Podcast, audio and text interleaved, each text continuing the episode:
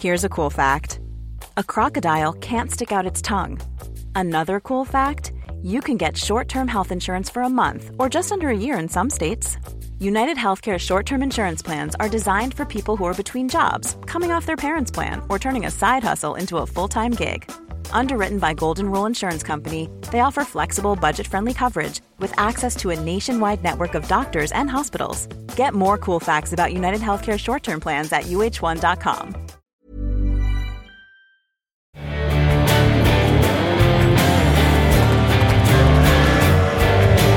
Big Jim is wearing his heels. For me, the only time I was really in a club that I didn't worry about, you know, are you going to get paid at the end of the month was Leinster, which over 20 years of professional rugby, that's only five years. The time when you're when you're going bad, you need to spend more. I think, if you can. I mean, and that's where that, at the moment what's happening is things are going bad and they're cutting, and and that can be dangerous. I think in terms of the gap widening up. The Farrell's big thing is oh, everyone to be themselves except you, Johnny. You know what I mean? Because if you're yourself, sometimes people aren't ready to see that raw emotion, passion, drive. It's not just what he's done on the field, the record point score. It's it's the drive he's given every team he's played with off it has had the biggest influence, and, and is for me he's the greatest Irish player.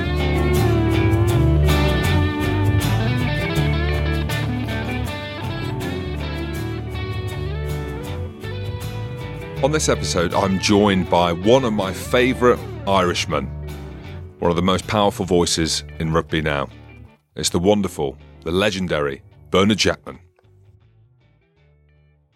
I nearly got a job as a coach when I retired. I got offered the Edinburgh job with Cockers. Okay. I think Roddy Grant, not I think, I know, Roddy Grant took the job. Not because I didn't get it, because he was next off the, Yeah. the rank. But I like Roddy, good fella. Oh, he's really good he's lad. done a good job in Ulster. Yeah, so I've had him on this. Back Have you? Yeah, Okay, uh, right. last year when we were just piloting. Okay. He's done a great job. Some shape on him yeah, yeah. for a ginger pasty Hey, leave the. Botswanian. I know. uh, yeah, is that what you know? I used to have ginger hair. Yeah, You used to, yeah. before I, I- was yeah, I bald would- and fat now. I wouldn't say. is that why you shaved it off yeah, or not? totally. Yeah, no, I had a Caesar look for Yeah, a while, yeah. but it was like comical. You know what I mean? Oh, there's So stuff you can tree. do that. The Mac The tree old- every morning. Uh, you can be whatever now. To old turkey, turkey, and the hair grows I'd have back. to pay three times what you and Goody paid. I know. I didn't get it done. How do you Oh, know? no, sorry. I know. Sorry. Oh, did Rumour, I? I might have done. Yeah, it's just a rumor. I don't know. Uh, but Bern, how cool, mate! It's your. You're like the fourth member now of the Rugby Pod boy band. You called us that. We're like a, we're like a shit I'm E token, I'm seventeen. token. As as a, what was it Friday night? The, Who are you? When I was called up on stage, the crowd chanted, "Who are you? Who are you?" I actually nearly didn't turn up. I um I listened to Gordon Smart's pod, your interview with Gordon Yeah. Smart on, on the on the plane, and I was like, haven't met Sam Rushdie, haven't met Bono, haven't met uh, Liam Gallagher. Who was it? I was Chris Martin. Right, insane! um, what a blo- Amy what, a- Winehouse. What an interview! What a like gifted. if legit. No, no, even Yeah, no, no, was even no. It's just his, his communication Oh. style is is un- unreal. That was one where, again, going out the comfort zone a little bit, doing these podcasts, again, can talk rugby all day long. The Same people, same humans, Yeah. just look different like yourself.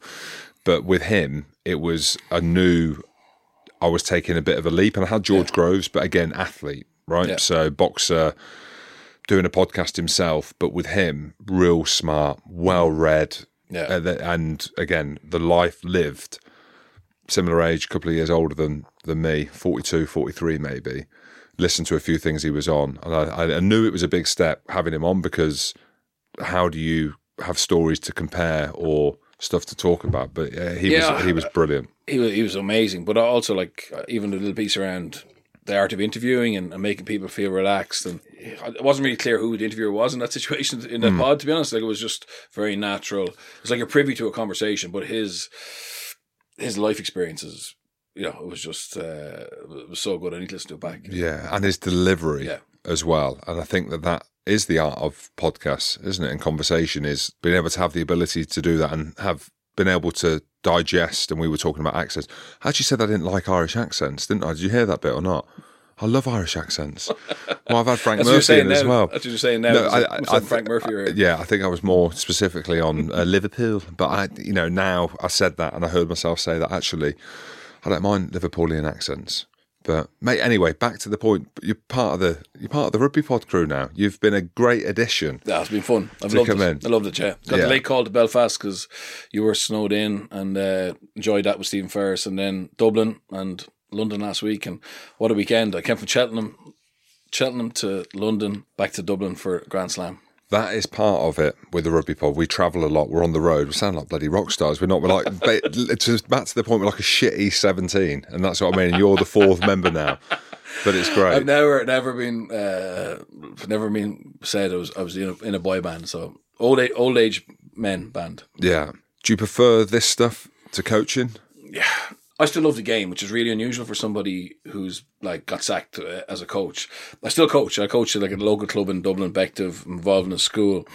I, I I love punditry. Um, I love going to games. I love analysing. So, and that's unusual. Like you know, uh, I presume a lot of my players that are past uh, colleagues that I played with, a lot of them don't love the game anymore. They, you know, I don't know if they're bitter about the game, but they just have have left it behind them, and whether that's because it hurts or whether it's just if better things to be doing. Uh, but I'm not in that bracket, I, uh, and I don't really miss coaching. To be honest, I, I've had a couple of opportunities to get back.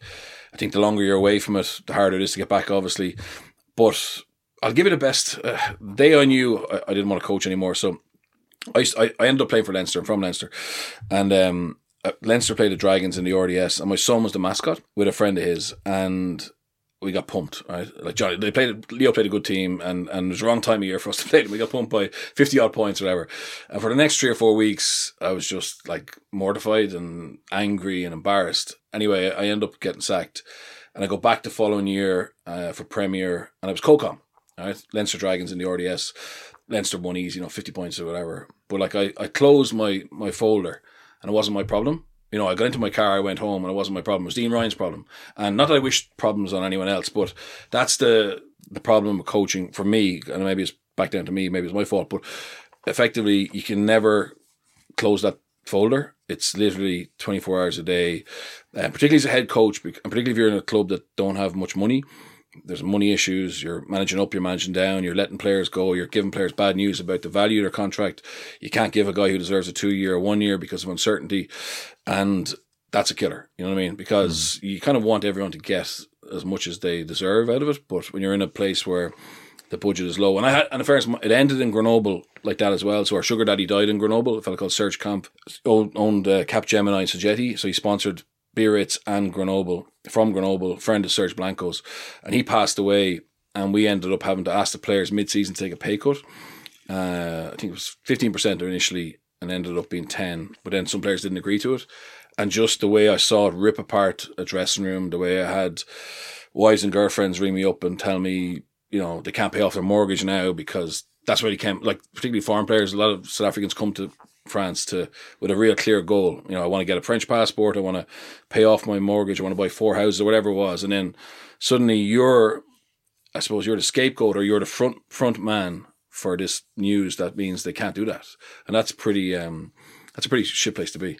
Yeah. I mean, the coaching world is just one in which looks so stressful. It just looks like stress. Even if you are coaching, and maybe it's more stressful coaching a good team. Yeah, I think, I think Leinster, look, Leo, we're both friends with Leo Cullen, does a phenomenal job um, and wins 85, 90% of his games. This year they're unbeaten. And yet, like over the last couple of years, I've felt so sorry for him because they've fallen at the final hurdle in Europe. You know, so he, he probably only gets one big setback a year, but I'm, I'm sure it has an effect on him that that's the same as someone else losing ten games. You know what I mean? Because he probably he wants to lead Leinster to, to more European trophies, and so I, I don't think no matter where you are, or like top or bottom, I think it's it's, it's stressful. You know. Wasn't your journey to go back to the farm? That was we were chatting about it on the live show. Yeah. Did you fall into coaching after? Was it just the opportunity was there, or were you like, right, I've I've got an appetite for this? No, I loved it. So basically, so just how I got into pro rugby. So I wasn't very good in school. Um, so my dad's a cattle dealer, old, eldest at 10, five boys, five girls. He had to leave school when he was 13 um, because his father had a stroke. So he left school and took helped my granddad uh, run the business. So when I was growing up, I was kind of in the same ilk. So I was on the farm six, seven, eight, nine, ten, going to cattle marts. Our local cattle mart is a place called Carnew on a Saturday. So I was there every Saturday. I was I bought my first beast at about six years of age, right? And uh, there's an art to it A because beast. the beast, yeah, whatever. but the thing is, you see, um, cattle dealers won't. Uh, they tend not to bid against a youngster, right? Because it causes a bidding war. So if someone bid against me, my dad would be after them for months, right? and it would, it would, drive up the price for they had to pay, right? So um, I got to buy some cheap cattle when I was a kid. So I'd, I'd, always get to buy one a day, kind of thing, one one every Saturday, and um, that was fine. And I was my mom was worried that I wouldn't stay in school. I wouldn't go to secondary school because she could see if a lorry came into the yard, I'd leave the books and be gone, and I mightn't come back in until midnight. So she convinced my dad to drop me to send me to boarding school, and he dropped me off to boarding school the first day. And uh, he said to me, "Look, if you want to come home next week, no problem. Just ring me, but just don't say I told you, or whatever." So I ended up going to boarding school, playing sport, and then by the time I was eighteen, it was kind of given, it was taken as a given I would go home. Look, at eighteen, you don't want to go back to the farm if you have other uh, opportunities. So my friends were all going to Dublin or Galway or Limerick or, or Edinburgh or London to go to study. So I basically said I'm going to study international marketing in Japanese, right? So my dad said, "Why the f would you study that?" And I said, "I'm going to sell beef to the Japanese for you, right?" So went to Dublin for four years to study Japanese and international marketing. I was supposed to spend my third year in Japan and, and uh, rugby went professional. Warren Gatland gave me a contract. Anyway, all my career as a player, he kept saying to me, "When are you coming home?" So um, I'd love it. I had a few chances to play in France and uh, didn't take them because if you leave Ireland, you have no chance playing for Ireland, and I want to play for Ireland. So I said I'd love to go there for as a coach for a year. So when I retired, um, a friend of mine, like Andrew Farley, who played for Connacht, was captain of Grenoble, and it was an opportunity to go over there, right? So I interviewed for the job, got the job. So I went to Grenoble, and um, I ring my dad every week, whatever, and we just talk, talk about cattle. If I talk about rugby, he's no interest. Like if you met Tiger Woods on the street, he wouldn't know who he is. Like he's, he's a legend, the hardest working man I know, inspirational, but no interest in sport. And um, I remember one day I rang him and he said to me, "What's the name of that place you're in again?" And I said, "Oh." Uh, Grenoble, and he he drives a lorry, so maybe the hearing wasn't the sound wasn't that good. So he said, "Oh, Pat Fox said there's no rugby over there." So Pat Fox is a neighbour of ours. So I said, "Tell Pat Fox to f off, right? He would know one end of rugby off from another." And then a few other times he said a few strange things, but I just thought he was maybe losing it. So I went home that summer, went to Carnew Mart on the Saturday, and at a cattle mart, everybody crowds around the ring to buy the cattle. So it might be two or three deep close bodily contact. It's like a mall, right? And because um, everyone's trying to get in to, to get to say that they're going to buy this one. As soon as I went to the ring, people just dispersed, right? 2011, right? So before COVID. So I was like, fuck, there's a rumor going around about me here or there's something going on. Maybe I smell. So I went to the auctioneer, a fellow called Arthur Quinn. I said, Arthur, what's going on? No one's wants to be near me. Someone's spreading a rumor about me. And he, he just kind of rubbed his cheek, chin for a while and he goes, ah, what do you expect? You're over there in Chernobyl coaching the rugby team. So, so uh, my dad, God bless him, had been telling people I was coaching in, in Chernobyl, and obviously they said no, he isn't, and I, am sure he, he's not the quietest man in the world. So I'm sure there was a few rows about it, and uh, I'm sure we lost most deals. So uh, I ended up staying five years in Chernobyl, uh, top 14, and uh, it worked out okay. Great for my kids. My kids are bilingual. I'm I still speak good French, and um, yeah, loved it, loved it. Good old Chernobyl. Chernobyl, yeah, hey, underrated. I know toxic, toxic environment. So good. Japanese? Can you speak Japanese? No. No, but fuck, I tell you what. Um, so basically, I only did it for two years. I was supposed to go to Japan for my third year, six months of college, six months of work, and then went pro. So I didn't do. I didn't continue. But in 2019, I got word that Bord Bia, which is basically like the Irish Food Marketing Board, needed somebody to go to Japan who had rugby, beef, and Japanese. Right. So I told my agent, I said, look, I'm the only one in Ireland who can do this. So I got the gig anyway. But I got over there and I I might have oversold my ability to speak Japanese, but I got over there and uh, the lady said, oh, send through your presentation. So of course, I sent through a presentation, which is English. And she goes, oh, yeah, are you going to you're going to speak in French, in Japanese. And I was there, fuck no. She goes, we've no translator. So anyway, we found we found someone who could translate for me. So um, yeah, I winged it to a certain extent. Mate, I tell you what, if that would have come off yeah. the market in Japan. So I got my first cap for Ireland in 2005 in Japan, in Tokyo. So my dad flew in, right? So he, um, he flew in for the second test. I, don't, I just got married. He flew in my father-in-law and my wife. And he went for a bit of a wander around Tokyo. And anyway, I met him in the team hotel that night. And uh, the first thing he said to me was, how the fuck could you not sell beef to these fellas? There's so many of them. I can just imagine him walking around Tokyo, looking up at skyscrapers, crowds everywhere going, this is manna from heaven. These lads must need beef, yeah. you know. But um, I, yeah. So Iteri, I sold a little bit to them through through a conference, but I wish I was able to sell a little bit to them every week. Yeah, I've never been to Japan. I yeah. wasn't there for the 2019. Yeah, yeah, the last World Cup. I did some stuff there, but it's it looks like a yeah, mental, cool. great country. Yeah, mental place. I've been to Hong Kong a mm. few times, quarter Chinese, as the listeners will know interesting culture. I used to butt heads with family members when we talk about it, but that's the Chinese. But Yeah. Japanese really interesting because my agent and I, who helps me on this show, we were talking about the state of rugby at the minute in the Premiership, especially as we know, lost two teams in Worcester and Wasps. Newcastle looks fucked. Um, there was whispers of London Irish and a couple of others. I think they might be all right now. There was whispers of Sale. Leicester Okay. were struggling. In fact, they're all bloody struggling, apart from Bristol and maybe Saracens. But he said, for these young lads now, it's when the market opens. Sounds like we're selling cattle. When the market opens for Japan, which is April, and that's where a lot of people now We'll go Well, what will they want to go. Yeah. Whether or not the opportunity is there for them because they're big on big on big names. big on big Yeah. names and, and big players, tall Sure. players, players that they don't produce. But really interesting market in rugby, I think. Yeah, it's probably the only healthy. So the Irish market's healthy, but it's not open to non-Irish. Really, you know, you'll get the odd, you know, RG Snyman or whatever. But that's the challenge for those young Welsh, young English players, because those two markets seem to be in a real period of readjustment. Is that you know the French want JIFF or top names. You know, um, the Japanese tend to go for the the All Blacks or the, obviously in the second division, third division, but um, it's a pretty frightening time to be off contract if you're a young rugby player who hasn't got a, a name and a, like a, a book of experience. You know? Yeah, absolutely. I think from what I'm hearing as well, it's it's Pro D two in Yeah. France as well. There's money there. But the only problem uh, for youngsters in, in getting from England or Wales or Ireland going to Pro D2 is at the moment there's a big squeeze on the foreign players at top 14.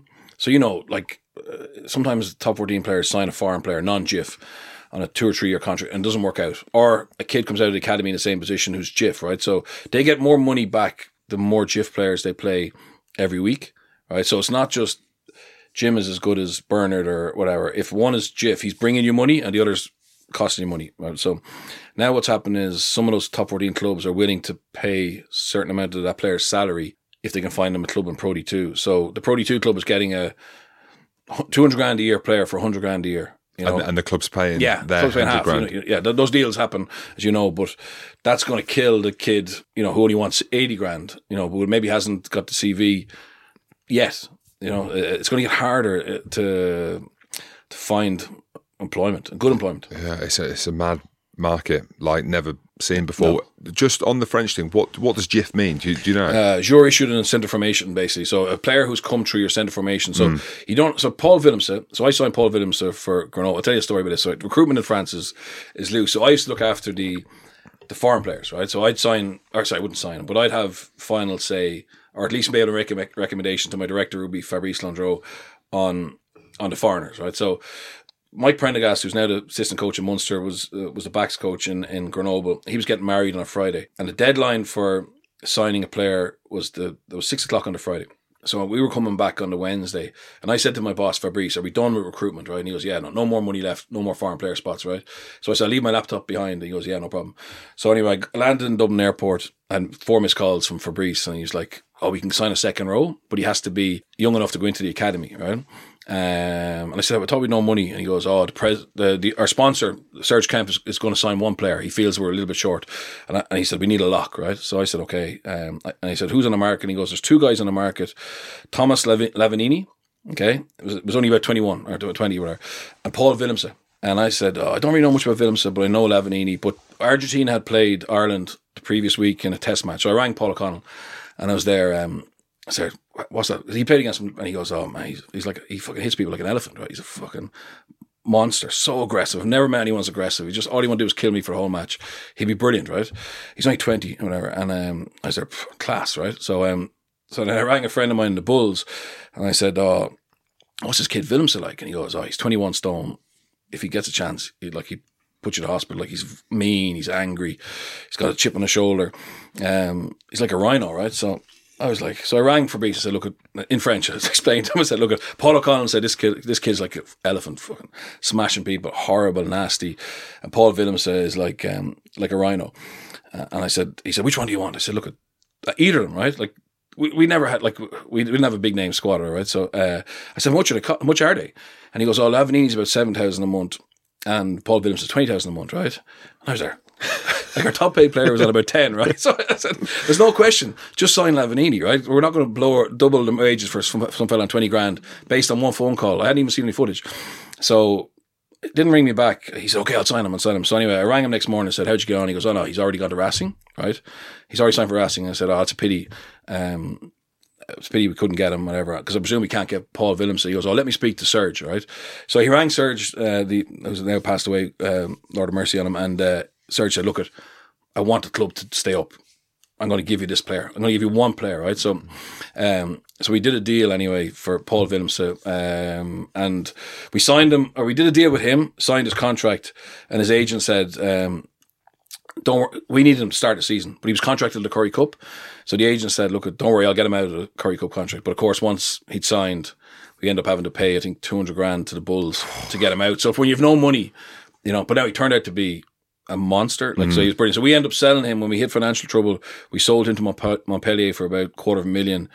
He got a French passport after five years. So now he's playing for France because they have a different rule than everyone else. So you have to have a French passport. But even though he's playing for France and he's captain France, he actually is still a foreign player for his club because he didn't come through. He, he didn't come into our academy young enough. If you get me, Wild West. Wild West, a rhino or an elephant. Yeah, rhino or an elephant. I don't even know what that is in Yeah. French. I had to ring him back to say, "Wh- which one are you going to go for? And he goes, I don't know, who'd win a fight between a rhino and an elephant? And I was like, does it fucking matter? just, get, just get me one. Yeah, You know? it's a hippo. Yeah, but would yeah. win a fight. exactly. They're the hardest animals in the world, or the scariest and nastiest. I'd rather be a rhino though. That looks much better. But it is the Wild West in France. Yeah. It really is. And rugby's in a really weird spot from that point of view. Like chatting to Wayne Pivac, even from a coach. Yeah. And he was telling me it's like 35% pay cuts from a coach. And mm. all right, fair enough.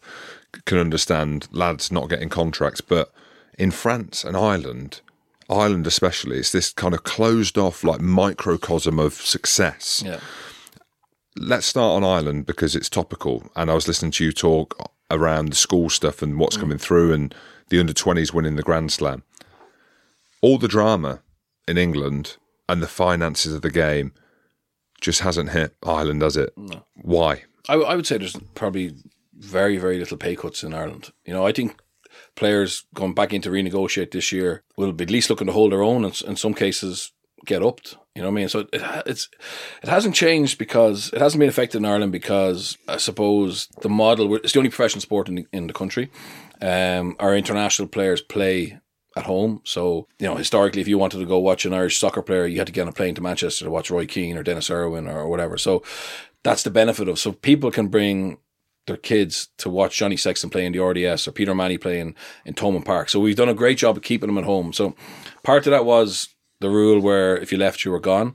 But to be honest, very few players would have got offers that outweighed the offers that the RFU gave them. I know there's big money in France, etc., but realistically, Johnny went for a couple of years, but in general, Irish players get paid what they're worth, and also we have a, a tax break for professional sports people in Ireland. So if you play for every year you play in Ireland, up to your maximum of your ten best, you get forty percent of the tax you pay back at the end.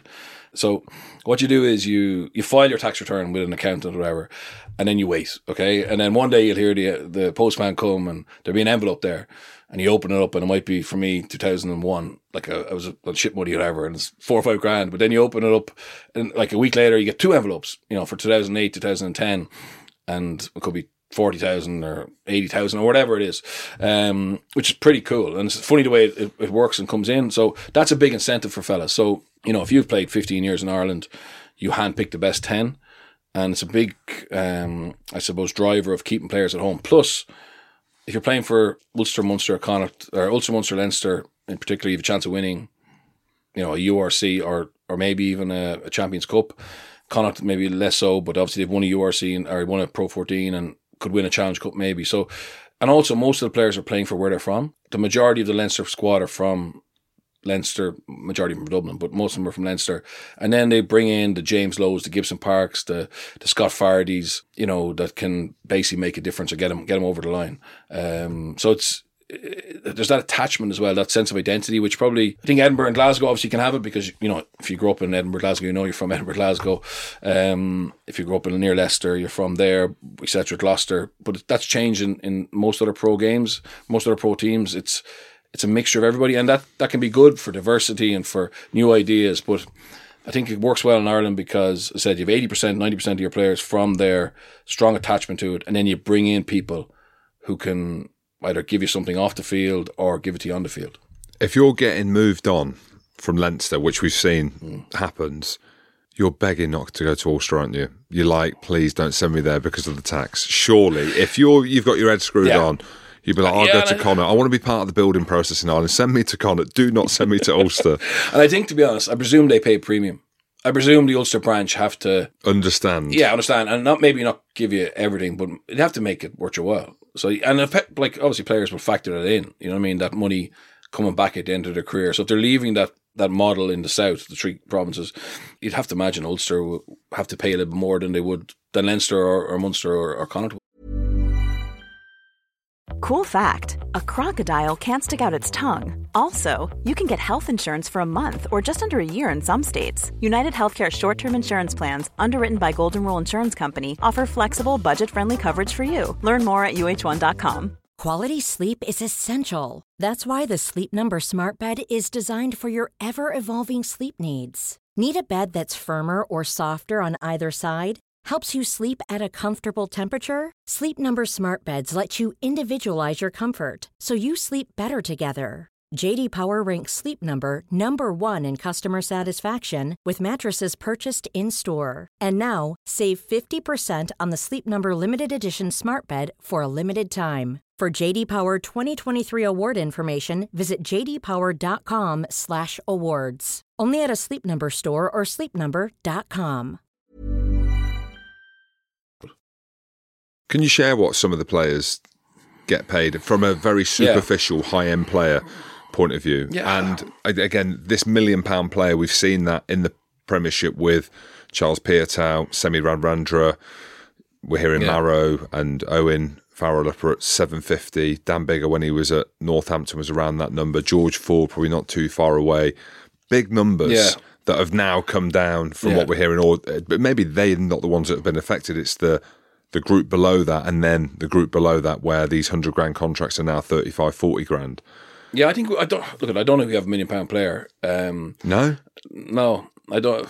I presume when Sexton came back from Racing, between everything, you know, off field, and and I'm sure I'd imagine someone that was locked in in terms of guaranteed income that that should have been. I'd imagine if he's not getting close to a million, no one, no one, no one ever will.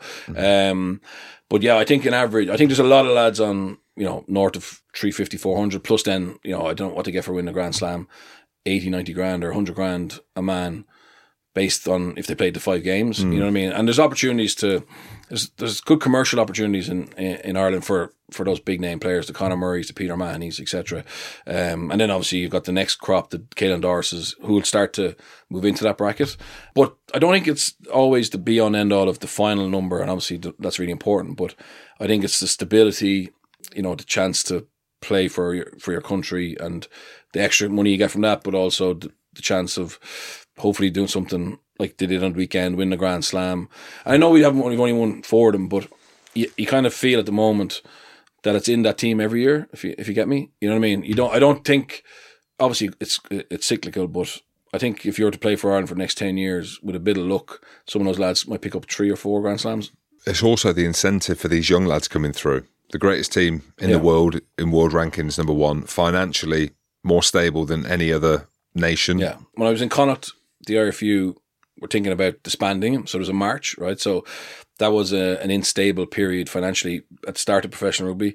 Then I went to Sale Sharks, and our first year was quite dodgy financially. And um, uh, Kennedy bought the club, right? So he gave us.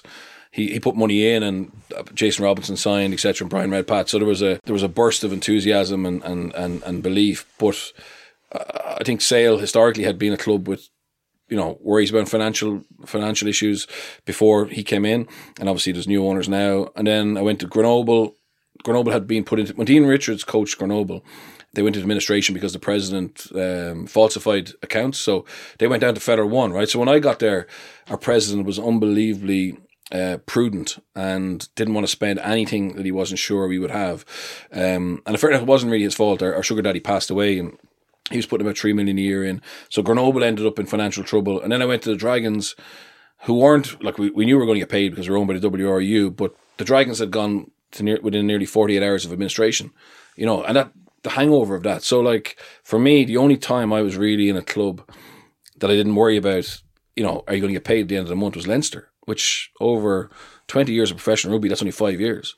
You know, so it's the game is still really finding its its feet, um, and it's taking a long time. But uh, like that's that's only a quarter of my career. I was where, somewhere where you were sure there, there was a, there was the capacity to have a professional rugby team. Where have they got it right then, commercially, amongst all the other teams? Like that, the the money, the salary that you mentioned, Yeah. but the the ecosystem and the infrastructure from top to bottom just seems razor sharp. It is, yeah, it is. So I think commercially the RFU have, have um, very smart people who have, um, I suppose, capitalised on the brand that Irish Rugby has, or Leinster Rugby has, or Munster Rugby has. So Munster Rugby in itself is a phenomenal brand. Like they did one of the biggest deals with Adidas back in the time, and, and Toyota. You know, obviously based on historical success rather than current success, but rugby in Ireland at the moment is seen as being a very good brand to be in bed with. Um, and obviously, the top commercial organisations are willing to pay for that privilege. Um, our stadium isn't, you know, our stadium's co-shared with with, with the soccer, and obviously the, the government puts some money in, so we're not laden down by stadium debt, which some some unions are. Um, they own quite a bit of property around the around Aviva, which is you know property that's gone up in value. A lot of the invest, a lot of the pro, the cost that other unions might have of developing younger players is borne by parents paying fees in school. So unfortunately, despite the the efforts to to get new players from different areas, still a lot of the best players are coming out of private schools in Ireland. Where they're getting like professional coaching. So Johnny Murphy's coaching my old school. Um, Tomas O'Leary is coaching Clongowes. There's, and there's guys who aren't ex pros who are brilliant coaches coaching in school, giving these players the environment that prepares them to be Irish under twenties or you know or the next Josh van der Flier or Caelan Doris or Dan Sheehan. Yeah, my mate went to watch the Scotland Ireland under 20s match and he said it was like the easy analogy men against boys, but he said the athleticism Yeah. and the size and the midriff, the glutes, Yeah. the hamstrings, the legs, the power.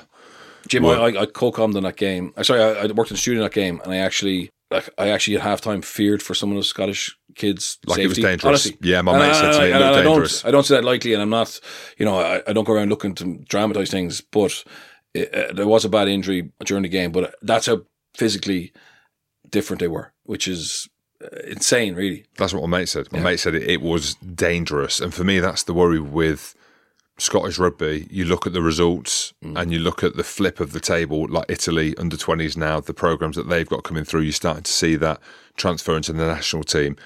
I'm wondering when you look at the under 20s, which is the evolution, that's what happens. That group of players in a year, two, three, probably four years' time is going to come through and play against the same players that they've been playing against at under 20. That's what it is. That is. Yeah, they, can- they can circle ca- of Yeah, life. they can catch up. I mean, if you obviously get it, those best, those twenty, as long as they have athleticism or athletic ability in their in their genes, you know, they go into a good program at twenty. By twenty three, they should catch up. But you'd wonder. I don't know. You know more than I do. But like, how's it got to that? How how how have they got to that stage where they represent their country under twenties level and they look not all of them, but some of them looked physically underprepared. And I'm not blaming them either. It's just like where, where's the pathway? Like how can that happen? And it's not just them. It's Wales as well. I mean, Yeah, Wales well, against France. yeah. France in their twenties and Oyna, even uh, their head coach came out and said, "Look, at these kids are giving us everything they have." They just Byron Hayward, um, who, who used to be the assistant coach for the Welsh national team, Scarlets, knows his stuff, and he said these kids are giving us everything they have. They just don't have the ability, uh, the ability, or the raw physical ability, more so, to, to compete. Well, it comes back to the exposure as well. So the French system is, I think, in that under 20 squad, there's 100 odd caps in the top 14 compared to where are these young Welsh lads They, don't- they haven't played. They haven't played regional rugby. No. And chatting to Jim Mallinder, who's now in the performance side of things with the SRU, he's said like this under 20s needs to be treated like the third pro team in Scotland, or Wales need to treat it as a professional environment because everything now in rugby, the the biggest evolution is the athleticism, Yeah. is the size, is the power, is the speed.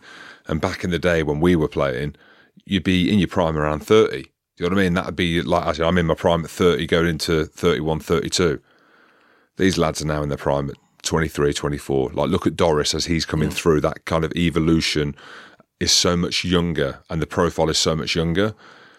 I don't know what the answer is. It is the million dollar question, isn't it? And this is where there's going to be a fall off or there's going to be a drop off between the top teams and everyone else. And New Zealand, a few years ago, were leading that charge. And maybe that's where Ireland, for example, maybe looked at the blueprint of how they played, embedded that into the national team whilst getting everything else in order through, through the schools. And being in the UK, being in Edinburgh, and being mates with a few of the Irish players, obviously listening to you talk as well, it all comes down to, and people don't like it, comes down to what I think is investment. So people willing to invest in the game, invest in the school system. And again, you can maybe correct me, the rumours are out there, but aren't some of these coaches getting paid professional salaries to coach these young kids at school coming through? Yeah, well, look, so I, I would I would have known what the salaries were for some of the assistant coaches in, in the regional rugby in Wales. There's certainly you can earn more than that in a private school um, in, in Ireland. Not every school, but uh, you know for the right person.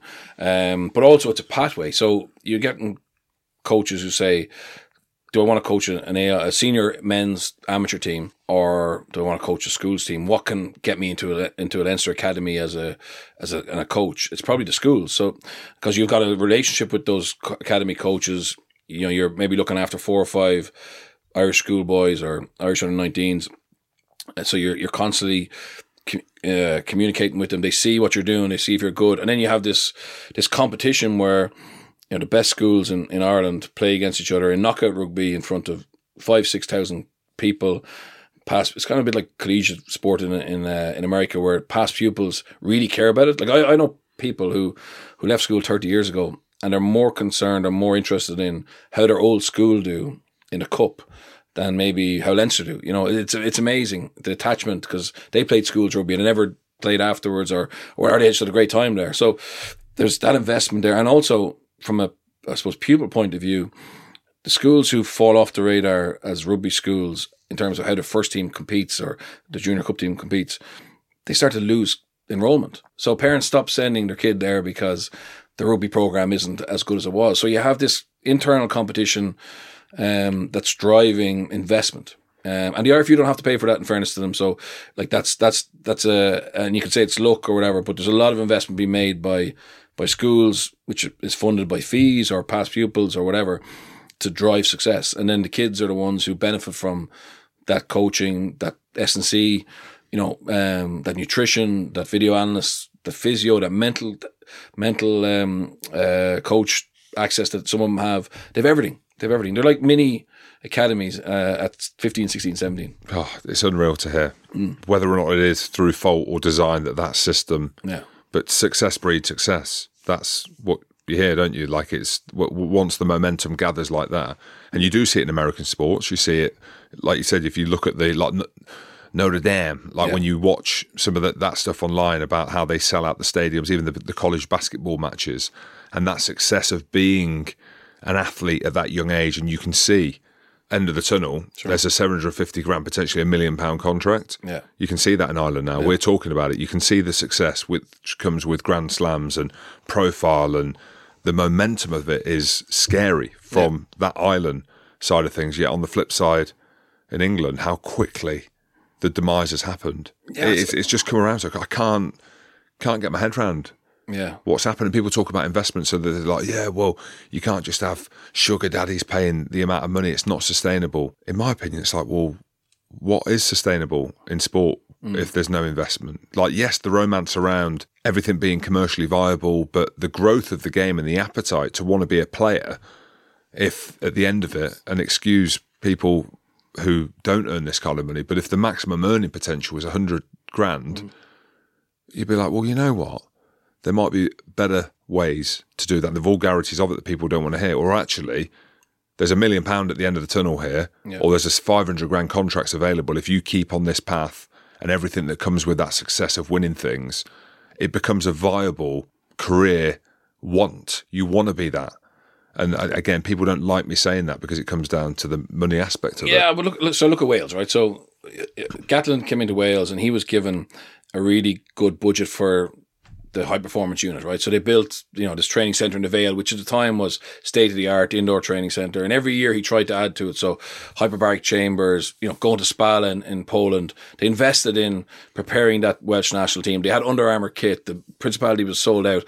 Also, at the same time, the regions were spending more money than they are now, right? So they were able to keep Dan Biggar. They were able to bring in uh, Jerry Collins, just use the Ospreys as an example. But, you know, Cardiff had Xavier Rush. They were able to get some of the best foreign players in, in the world to come to play in Wales.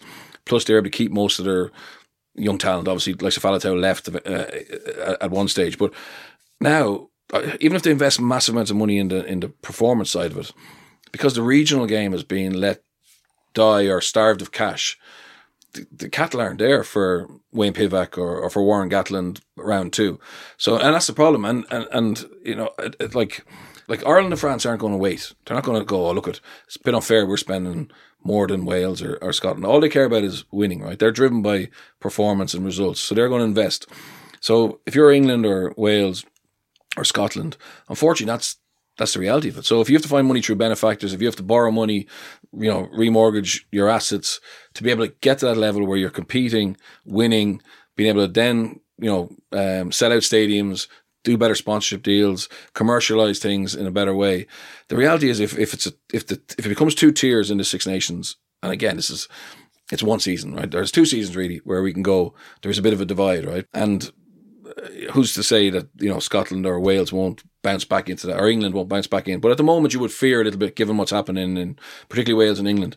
Like the time when you're when you're going bad, you need to spend more. I think if you can, you know, what I mean, and that's where and at, at the moment, what's happening is things are going bad and they're cutting. And, and that can be dangerous, I think, in terms of that gap widening up mm. quite quickly. And it's very hard to close that gap. And maybe it's too late because, sorry, maybe that gap is already widened up when you see the Scotland under 20s and the Wales under 20s and how they're competing with Italy and uh, and Ireland and England. But it's it's a dangerous time for some countries in terms of staying at the top table. I think. Sounds dramatic again, but uh, you, well, you, it, it absolutely you look, is. You look at it and you go, "This isn't the time to cut costs, cut costs, cut costs." Yeah, because it will get dangerous. Yeah. You think you see that again. So again, think of the next Ireland players coming through, next year's under twenties or the year after that. And if it's on the same path, the lads are going to be more. It's going to be dangerous. Like they say next year's under twenties are, are, the best crop for for a while. You know what I mean? Now, in fairness, we're the opposite of the French. So the French are getting to play top fourteen or Pro D two. Our lads don't haven't really played yet, but that's because the, Ireland is, obviously highly invested, but also competition, right? So those lads from Leinster who were in that under twenties team. They haven't made the academy yet. A couple of them have, but the majority of them are fighting to get into an academy. So Leinster only make a decision in general, bar the odd superstar, when a kid has finished under 20s rugby. Right. So you're making a bet, I, I presume, in, in, in, England, you give a kid an academy contract at 18, whatever, right? Because you have to, or else someone else will, right? Whereas Leinster are quite lucky in that a lot of those players are willing to stay until they're 20. So if you're making a decision at 20 on a kid, you have a far better chance of making the right decision than when the kid is 18, you know, because you've had him for two years mm. under your wing in a sub academy, training at six o'clock in the morning, seeing what they're like you know, personality wise, seeing what they're like in terms of are they robust, seeing how they've grown over two years. Um, so that's so they're getting to make a better choice. They get they take five a year roughly right into the into the academy, and then they're not made then because there's two lads there's two years ahead of them who are brilliant, right? Um, the senior team aren't bad, right? So there's no there's no real jokers in, in that side. And then what they say in Leinster is, yeah, keep an eye on what's in front of you, but keep you know a better eye on what's behind you. So you're just getting squeezed all the time. So if you have a bad six months, there might be a future for you, you know. And if you get let go by Leinster, okay, obviously other teams will pick you up, but that's their dream is to play for their home province. Um, and it's the same in Munster and, and Ulster, but it, it, the competition that's there and the, probably the fact that a lot of kids are in university don't want to leave Ireland just makes them so focused and driven to succeed. And then you get the the diamonds come through then. Any diamonds you picked up? Is there any lads that we should be looking out for? No, there's a, well, there's a kid under 20s, Sam Prendergast, the 10. Mm. Um, he's outstanding. So I, he's from my old school. Johnny Murphy coached him. Um, his brother's Cian Prendergast, who plays for Connacht. Mm. Both parents, um, elite uh, in the army in Ireland. Mum and dad has everything, you know. But And he, like, he wants to stay in Leinster, but he's fifth choice in Leinster at the moment. But he, he wants to replace Johnny Sexton. So he'll stay. He'll stay on, he'll stay probably for three or four years and give it everything he has. And obviously, if it doesn't work out, then he'll go somewhere else. But mm. He has. He, he's talented. What's he like? What does he look like? Is he Good looking tall? fella. Tall. Yeah, of course yeah, he is. Good Oh, looking fella. Tall. Um, What's his point of difference? All rounder. temperament, Hmm. temperament, and goal kicking, game understanding. He's he's like so. I, I did a thing with Johnny uh, Johnny Sexton in November, and I did one with Isa Nacewa, who was a very good Leinster player about four years ago, and he said. Give me a player that no one in this room knows, and he gave me like a Jimmy O'Brien. And that week, Jimmy O'Brien played got a cap for Ireland against South Africa. And I said, I told the story and said, Johnny, Isa gave me Jimmy O'Brien. You give us someone, and he gave uh, Sam Prendergast. And this is before I obviously knew him from school because he's my old school, but he blew up in his twenties. He was man of the match, I think, in the first four of the first uh, four the first four games. And this one just Yeah, gone. class. Yeah. And that's the million dollar question around who is going to replace Johnny Sexton long term. Mm. And Ross Byrne has come in and, and filled that. I just don't know how much of the keys to the kingdom, when you've got Johnny in that squad, he's been given. So from the outside looking in, you're like, well, where are the Achilles heels for Ireland? The only one that I can see, and this is no disrespect to Ross, this is just going based on historic and where we are now, the importance that Johnny Sexton can be in the team, even if he's 40% fit. So, how good is Ross Byrne? The fact that Andy Farrell isn't putting him in yeah, earlier or, or, or what have you. So, is there another 10 that can be the next Ronan O'Gara or Johnny Sexton, which is the keys to the kingdom of winning? As we say, you look Yeah. at all the 10s, the great 10s gone by, have the biggest influence on Sure. winning, winning World Cups, which Yeah. is what Ireland want to do. look, I don't, I don't think Ross won't be a Ron O'Gara, Johnny Sexton, because you know he's eight or nine years too late. So he, he was on. I, I coached him in school. He was on the same team as Dan Leavy. He had balls of steel then. That's his. That's his point of difference. He just he wants responsibility. He wants a kick in the last minute from the touchline, um, to have to decide whether Ireland go through in the quarter final. He wants that. Not many people want that. So that's that's his point of difference, and that's a great point of difference to have as a ten. And especially being in the shadows of Johnny Totally. Sexton. And he would back himself. So and amazingly, so he was he was in and then he was out. He was out for two years and They were looking at Billy Burns, they were looking at Harry Byrne, his Yeah, brother. Harry Burns went to New Zealand ahead of him, but Leinster always rated Ross ahead of Harry. It was just interesting. It was like Andy Farr was thinking, right? Joey Carbery is the backup to Johnny. Why would I bring Ross Byrne as third choice because of his age profile, even though he's not old? But you know, Harry was the younger model, very talented player. So, um, but against Australia in the third uh, match in November, Johnny pulled out and Joey Carberry pulled out. Jack Crowley started, who's a youngster, very talented, and Harry and Ross Byrne got on the bench. And he got on with 20 minutes to go and he kicked a kick at the end to beat Australia. And that was like the moment that I think Farrell said, "Uh, as a backup to Johnny, we need someone who's been there, done that. Plays, he's played a good few URC finals because he plays most of the URC games during the year because Johnny's obviously they they manage his game time. Um, so it looks like now, short term, or maybe the next two years, he's going to be the man to replace Johnny. But your question is, who's the next Johnny Sexton? Who's the next Ron O'Gara? Who's the next Dan Biggar? That's not clear, to be honest. Um, the kid in Munster, Jack Crowley, looks like he has it all. And, of course, and the most importantly as well, what the coaches and players who train or play with him say is he has big game temperament. But we just haven't seen that to the same level as, as Ross Byrne because he's only he's only young, he's only 21, 22. Do you think the 10's as important as I've said there? Massively. Yeah. massively. And like I think England, what England do ten wise, whether they go stay with Farrell or whether they bring forward back, obviously Smith, that's going to make or break England. Finn and, and, and you know Finn obviously in Scotland, him being on a him in on a good period of form in in, in um, at the World Cup, it's still massive. It's actually I know Ireland have tried to become less reliant on Johnny, um, in terms of way we play. You know, not so much going through him, but we're still massively dependent on him. Absolutely. You mentioned Scotland there. We've seen how important that relationship with Finn and Gregor has been and the importance of Finn, not just on the pitch, but also galvanising the nation to put in some big wins. Dan Biggar being dropped for Owen Williams. You just mentioned the headline one then. England are going into a World Cup and do that. I think he knows that it's Farrell mm. 10, Tuilagi 12, and Slade or a Marchant at 13. Maybe you've got a few different options there. It shows you like you're right i've answered my own question like the importance of that 10 like new zealand you could say as well like with beauden barrett richard mo'unga not really knowing and then you've got ireland right they know that sexton if fit france Ntamack, even though jalibert in some parts of the six nations came on and made a huge difference so i've just answered the question of the importance of the 10 and that brings me on to ask about it because it is the big old debate you know is johnny sexton the greatest player to play for Ireland, and there's been some great players. Yeah, absolutely. Uh, for me now, he is for sure. Doesn't I don't think anyone can. Obviously, loads of people debate it, but I think it's clear because he's led Ireland to a Grand Slam at whatever thirty eight years of age. Brian O'Driscoll, Ron O'Gara, Paul O'Connell, you know Jackie Kyle, you know back in Mike Gibson, they were all phenomenal players. And Paul, fairness to Paul O'Connell, like Paul O'Connell was an unbelievable leader and, and, and made everyone better and, and dro- drove things as they all did in their own way. To be fair, but I think Johnny Johnny's had the capacity to basically win a game on his own. Like for example, Northampton Heineken Cup final in Cardiff, where whatever we were twenty points down at half time. He's the one in the dressing room who who basically says we're going to win this. I think he was talking about he's a Liverpool fan talking about Istanbul or something. But um, and then he went out and just like had a, a Ryder Rovers type second half, and that's that's been the thing. I was lucky enough to play with him. His influence in the dressing room, training, meetings. He's a really emotional guy, but very emotionally intelligent. He he he he's a good orator. He knows what to say at the right time. Doesn't talk for the sake of talking. So when he speaks, it's powerful. People want to follow him.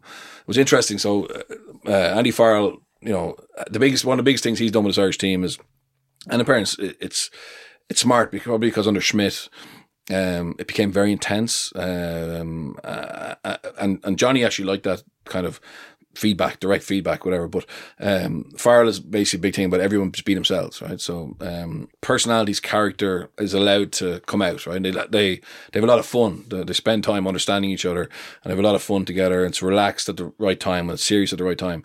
And um, but Farrell's big thing is oh, everyone to be themselves except you, Johnny. You know what I mean? Because if you're yourself, sometimes people aren't ready to see that raw emotion, passion, drive. Whereas, you know, you've been in lots of dressing rooms where we understand that sometimes you don't have time to say things nicely. You just need to fucking know what to do. And mm. Johnny's capable of, of doing that because, you know, he, he doesn't mess around, but how he, you know, how he deals with referees, how he talks post match, how he maybe talks pre match, how he fights with opposition. I think Faz is trying to get him not to show that emotion in those situations. You know what I mean? To be more poker face, to protect himself, because Johnny, it's only now I think everybody really appreciates kind of what he's done for Leinster and Irish rugby. Um, because for a while there, two or three years ago, even Irish fans were saying, why isn't he retired? He's blocking somebody else and, you know, he's getting injured. It's not fair in his family. Eddie Jones had a few pops at him and things like that. So, but now it's changed. Now everyone has a far better idea of how good a bloke he is, how likable he is, and they're starting to see the real side of him. But I think it's brilliant leadership by Faz to be able to try and protect Johnny and, you know, make him a better leader, even though, like, who gets a better, who becomes a better leader at 35, 36, 37, 38. But I think Sexton is, and, that, and he was already a good one. So for me, it's not just what he's done on the field, record point score, it's, it's the drive he's given every team he's played with off it has had the biggest influence and, and is, for me, he's the greatest Irish player. Yeah, I agree for the reasons you've just said there, like you've you've wrapped it up all into one, and the fact that someone like Andy Farrell and the standing that he has in the game, the pedigree as a player, as a father, yeah. uh, that he's produced Owen as well, that he has allowed Johnny Sexton to migrate his way through a sticky time where his body isn't or and definitely wasn't quite right. The the head concussions yeah. that he's been through, uh, the pressure of the media, whilst allowing him as captain not to pick and choose, but to find his space within the, the, number one team in the world. And the fact that Andy Farrell has allowed that shows you the importance of him. Uh, it's it's unbelievable to watch. I tell you what, after the six, this is the first Six Nations, and maybe because maybe it is his last Six Nations, first time ever we've seen him let his hair down, and he's yeah. shown that on his social media with his kids uh, the interaction between his son and Mack Hansen as well behind the scenes. I don't think we've ever seen that never. before. We've never seen that. And that's nice and that's important as well because yeah. we see that kind of human side. And this is the thing, it's easy to pass judgment. Oh, you know, look at his face. We've done it with Owen Farrell before, that kind of serious, you know, been stung by a wasp style look. Mm. And this is the difference of when you have to have that front and that persona going back to the analogy of a Michael Jordan and these individuals in team sports, but the top of the top, the best of the best, which Johnny Sexton clearly is. You don't make people like that. So therefore, you're not going to be like everyone else, are you? Because no one is like you. Like you are up there as one of the goats. And that is the reason why, is because you are different.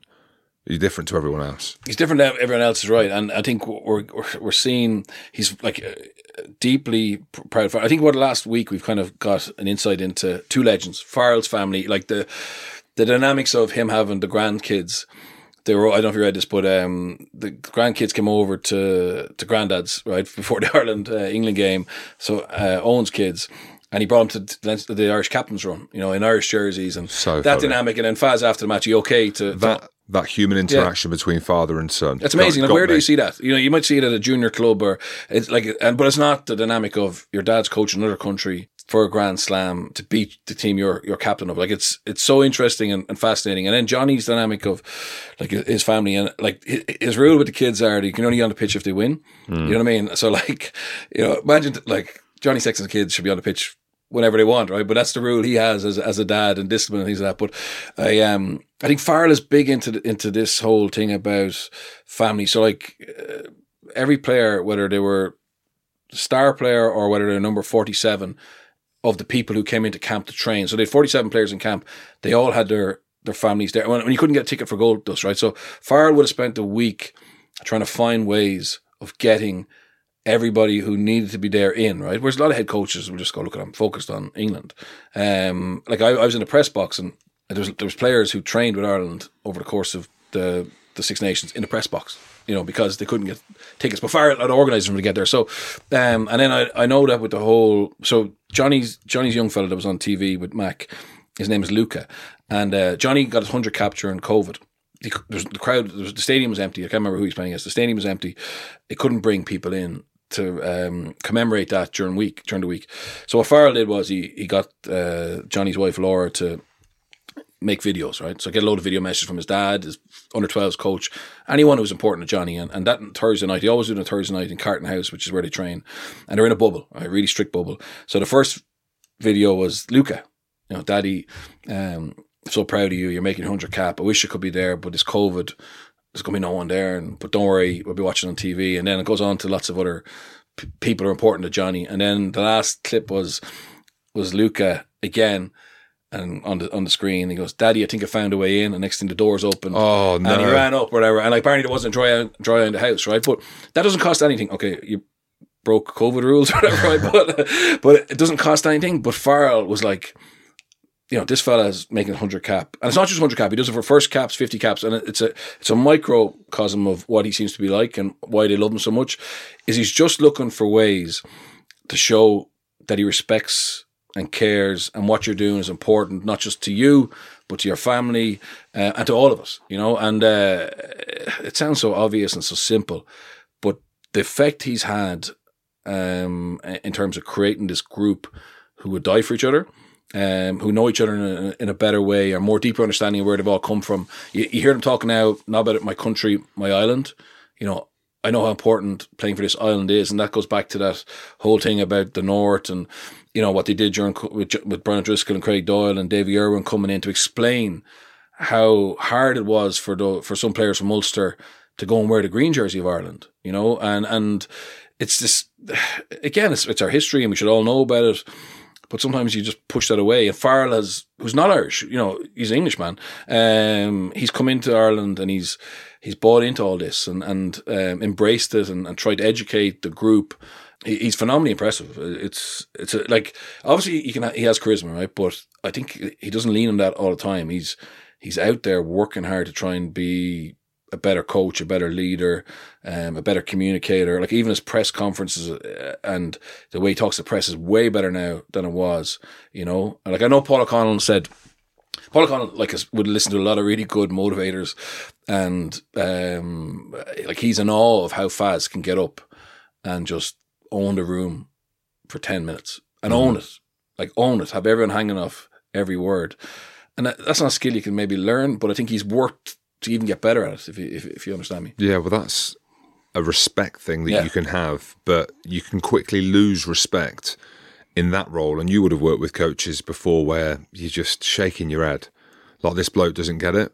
And it's the human side that generally, for many people that I know, I'd say mostly, would have the most effect on you as a player, as a young man. Being able to trust someone at that level, but the human element of feeling loved, of feeling respected, the family element, which is everything for people, isn't it? Yeah. And you think it, it sounds so simple. You said, oh, it's it sounds simple, but for whatever reason, many coaches either don't have that within them because of the way that their mind works or they're old school. I don't really know, but like you know, the Farrell name is is just a phenomenon. You look at Owen and everything, and he'll come through all the all the shit that he's been through. is a Farrell.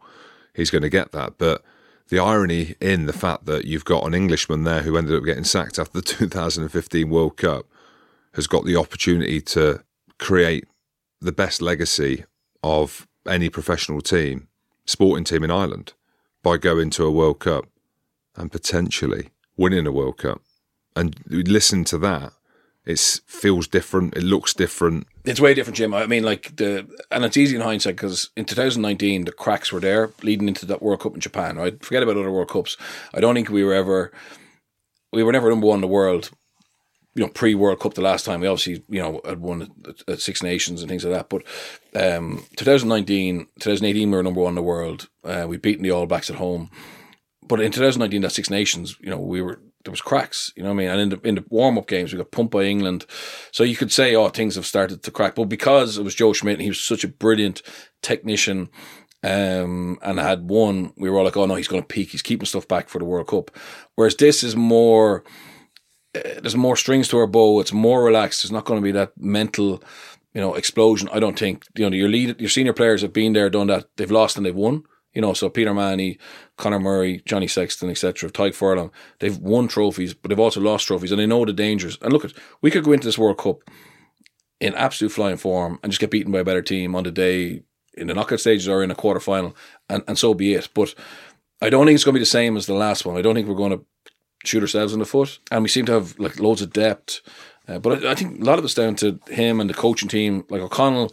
So apparently, like Farrell isn't massive on detail, but Paul O'Connell is. You know what I mean? Um, you know, so he's he's added, and he wasn't initially in his coaching group. He's added him in. He's moved Simon Easterby to defence.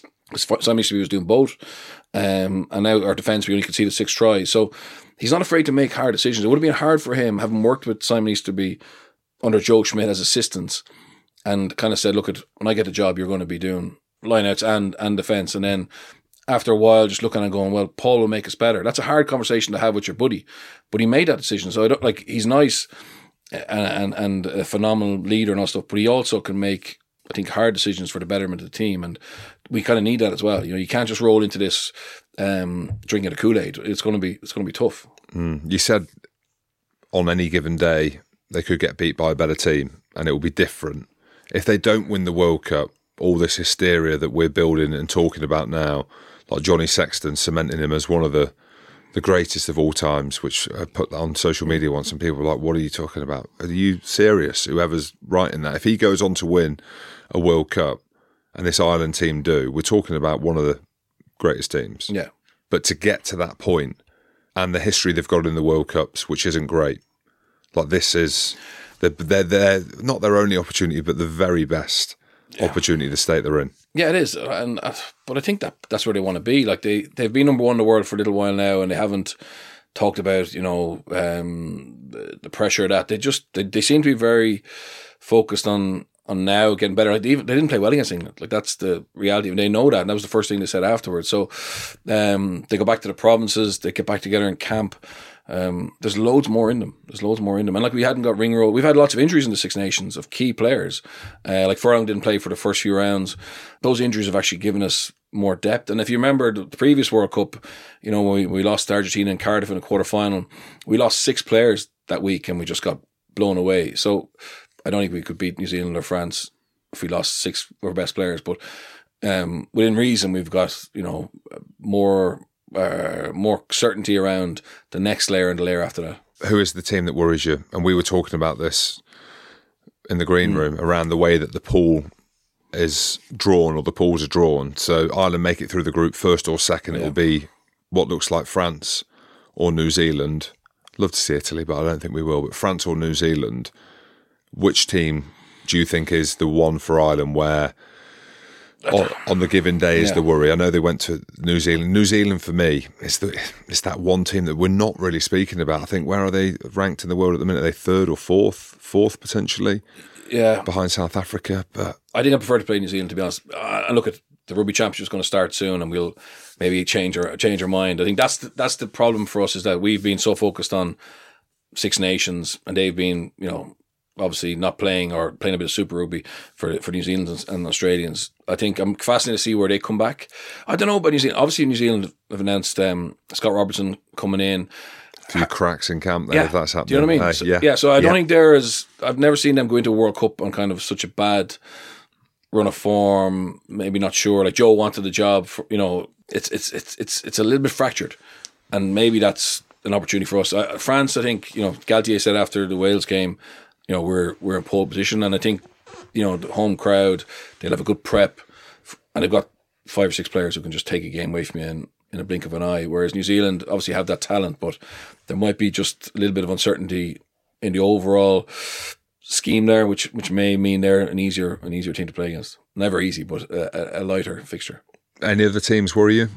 I mean, England I gave England gave them a, a, a game, a stuffy Yeah. game, just Yeah. for whatever reason. We know that that history there. Wales has been a banana skin game as well. Is there any other teams out there that worry you from an Ireland Australia. perspective? I mean, what will Eddie do with Australia? You know what I mean? Will he? They weren't far off us. They've got some good athletes in November. Can Eddie Jones get that World Cup cycle that he normally likes four years in in one- in one year?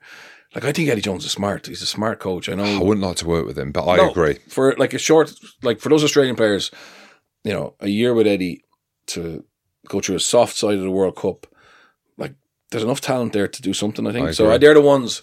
Obviously, South Africa, Power, Rassie, Jack Bar, but I, I- I think Australia are the dark horses for me. Really? Yeah. Interesting. Yeah.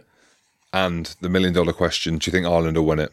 I genuinely do. Do you think they'll win I, the do. World I Cup? didn't think I wasn't sure uh, until this weekend, and I saw how we didn't play well against England. I know there's a red card, but we still got a bonus point. You know, to get where our our defense and our attack are both showing like ways of being really adaptable, um, and we're finding different ways to beat teams. So for me, I, I think there's no reason why. Like the, the only reason the past World Cup failures will affect this group is if they let us. I, I, I think they're they're smart enough not to not to let it um, and realize what they've built up since. And this team is different than the Brian O'Driscoll team. This team is different than the Ronan O'Gara team. This is this team, and they've just gone to New Zealand last summer, won a Test series, went unbeaten in November, beat South Africa and Australia. Okay, it's a home, and now had a decent, you know, very good Six Nations, and it's this calendar year. So like we don't have to. It's short term. It's not. It's not far away. So if you're informed now, you've every reason to believe you're informed then. What does it do to the country, if anything? Does it Ah, elevate it'd be massive. even more? It'd be massive. Like the Oh, the hype, the hype, could you imagine? the hype last week for a Grand Slam game against Hmm. England. But everyone and all the Irish public have been to World Cups and come back, you know, with her head in her hands. And there's a lot of hurt there, but France is obviously accessible. There'll be people flying in and out. You know, we'll get tickets. The atmosphere will be brilliant. France is a great place to host a, a World Cup, whether it's football or soccer or uh, an Olympics to come. I think it'll be it'll be magic, and uh, I, I, the country will go absolutely bananas. You know, Oh, Uh, it doesn't we don't we don't need much to to, to go crazy. So Yeah, it'd be mental. And you know the the pools. How do they cross over then? So say Ireland play New Zealand in Yeah. the quarter final, then from the semi they'll cross over from there, Yeah. and then what they could and it could potentially be France I think so. in the final. That's Yeah. how it will work. Oh, could you imagine? I can't wait. I cannot wait. Bernard, last before you go, without bringing the tone down, have you had some concussion problems after rugby? I think we were talking about that. And the reason why I ask, um, not that I have, but I'm going through this. There's a, a kind of dementia prevention workshop that I'm I've put myself forward through, and I'm going to a thing up in Edinburgh. Well, I'm in Edinburgh already in May, and I know a few of the players were on there, and there's things that have been put in place by different unions and World Rugby, and I'm going to be part of this study mainly because my granddad and nan both died of dementia, but obviously because everything that's happening now, and they're like preventative hmm. things which you can do. You need to be 40 or over to go through, and then they so they scan. I get a scan now, and then you'll get scanned in two or three years. But there's blood tests, saliva tests, co- cognitive tests, but then also exercises that can help Okay, well. your brain and stuff like that. Have you been through a similar No, process? so um, my last year, so um, I was getting a lot of concussions, but it wasn't. I didn't take insurance case. It wasn't really why I retired. Well, I it was a cumulative of knees and back and whatever. But basically, my my the club, I, I would probably like to do one more year. Um, and then my doctor just said, my club doctor just said, look, it, we're not going to sign you off. You know, you're you're getting too many concussions. And what happened then was I wrote an autobiography, or I had a ghostwriter uh, who, who wrote it for me. And every week you'd meet him for a coffee, and that's how that's how it works. And effectively, at the end of the year, when he come back with the with the book, like I had some, uh, I think it said I had 24 concussions that year, whatever, you know, because there were mini concussions, and, and I don't know what your concussions, but I became very comfortable being concussed, right? Uh, and that sounds stupid, but people think concussions is like laid out in the ground, stretchered off, or falling around a place. I was getting these little like bouts of dizziness or split migraine or, or lack of vision. And I knew if I could buy myself 40 seconds, 60 seconds, I'd actually be okay again. Was I 100%? Maybe not, whatever. But like I used to pretend I was winded or had a stinger or bang a contact lens out, or, and just to get that few few seconds to kind of come back or, or to come right. And um, so that that that's where that came from. So I had a lot of concussions my last year, but thank thankfully I've had no repercussions since. And when this concussion case thing was was bubbling over, obviously someone said to the, the law firm, "Oh, Jackman is on the record as saying he got a lot of concussions," and they contacted me, but I've had no symptoms or issues, so I'm not part of that. Um, so that that's that's now I am uh, an ambassador for Acquired Brain Injury Ireland, and I, I I'm very conscious of the game needing to be safe, but the game was unbelievably good to me. I love the game, still very good to me. Um, and as I said, I've I've come away from it relatively, you know, um, unscathed, you know, and, and up to now I've had no issues. So no, I, I haven't, I haven't. I, it's probably something I should do, but um, I'm I'm 100 percent apart from probably do, talking shite. no, I'm the same. I'm the same. The game's been great to me, but I feel like a bit of a responsibility because it's been offered to me Yeah. to not take it. I'm not in denial. Like, nah, nothing's going to happen. Mine's around the history of my family, um, and just wanted to make sure that you know if I've got an opportunity to get Sure. my brain scanned, blood's taken, and there's different changes, and then by that point there's like methods in place to be like, look, you need to do a crossword, or you need to do Sudoku, or something like that stuff that I don't do, or my New Year's resolution is to read more books, and I've not read one yet. As in to go down that, then I'll push myself down that. Yeah, well, that just on path. just on, I am actually doing a full health check Thursday morning. One of those MOT MOT in Ireland for when you get your car checked. So because Tom Tierney uh, was a guy I played with in Connacht, and he, he unfortunately passed away a couple of weeks ago, just dropped dead. Um, so I think I'm going to do that and and and just you know just get checked out. But no, concussion wise, all good. Yeah, absolutely. Yeah, I think we're at that scary age. I was chatting to Frank Murphy about it. You know, it just feels like so much closer Yeah. than when you're a young lad. Sure. You know, these it's mad. tragedies don't happen. Yeah. yeah. Bernard Jackman, it's been awesome to have you in the studio in London. The fourth member of the Rugby Pod boy band. There's two of us in here. Thanks very much. Thanks, buddy. Thank you.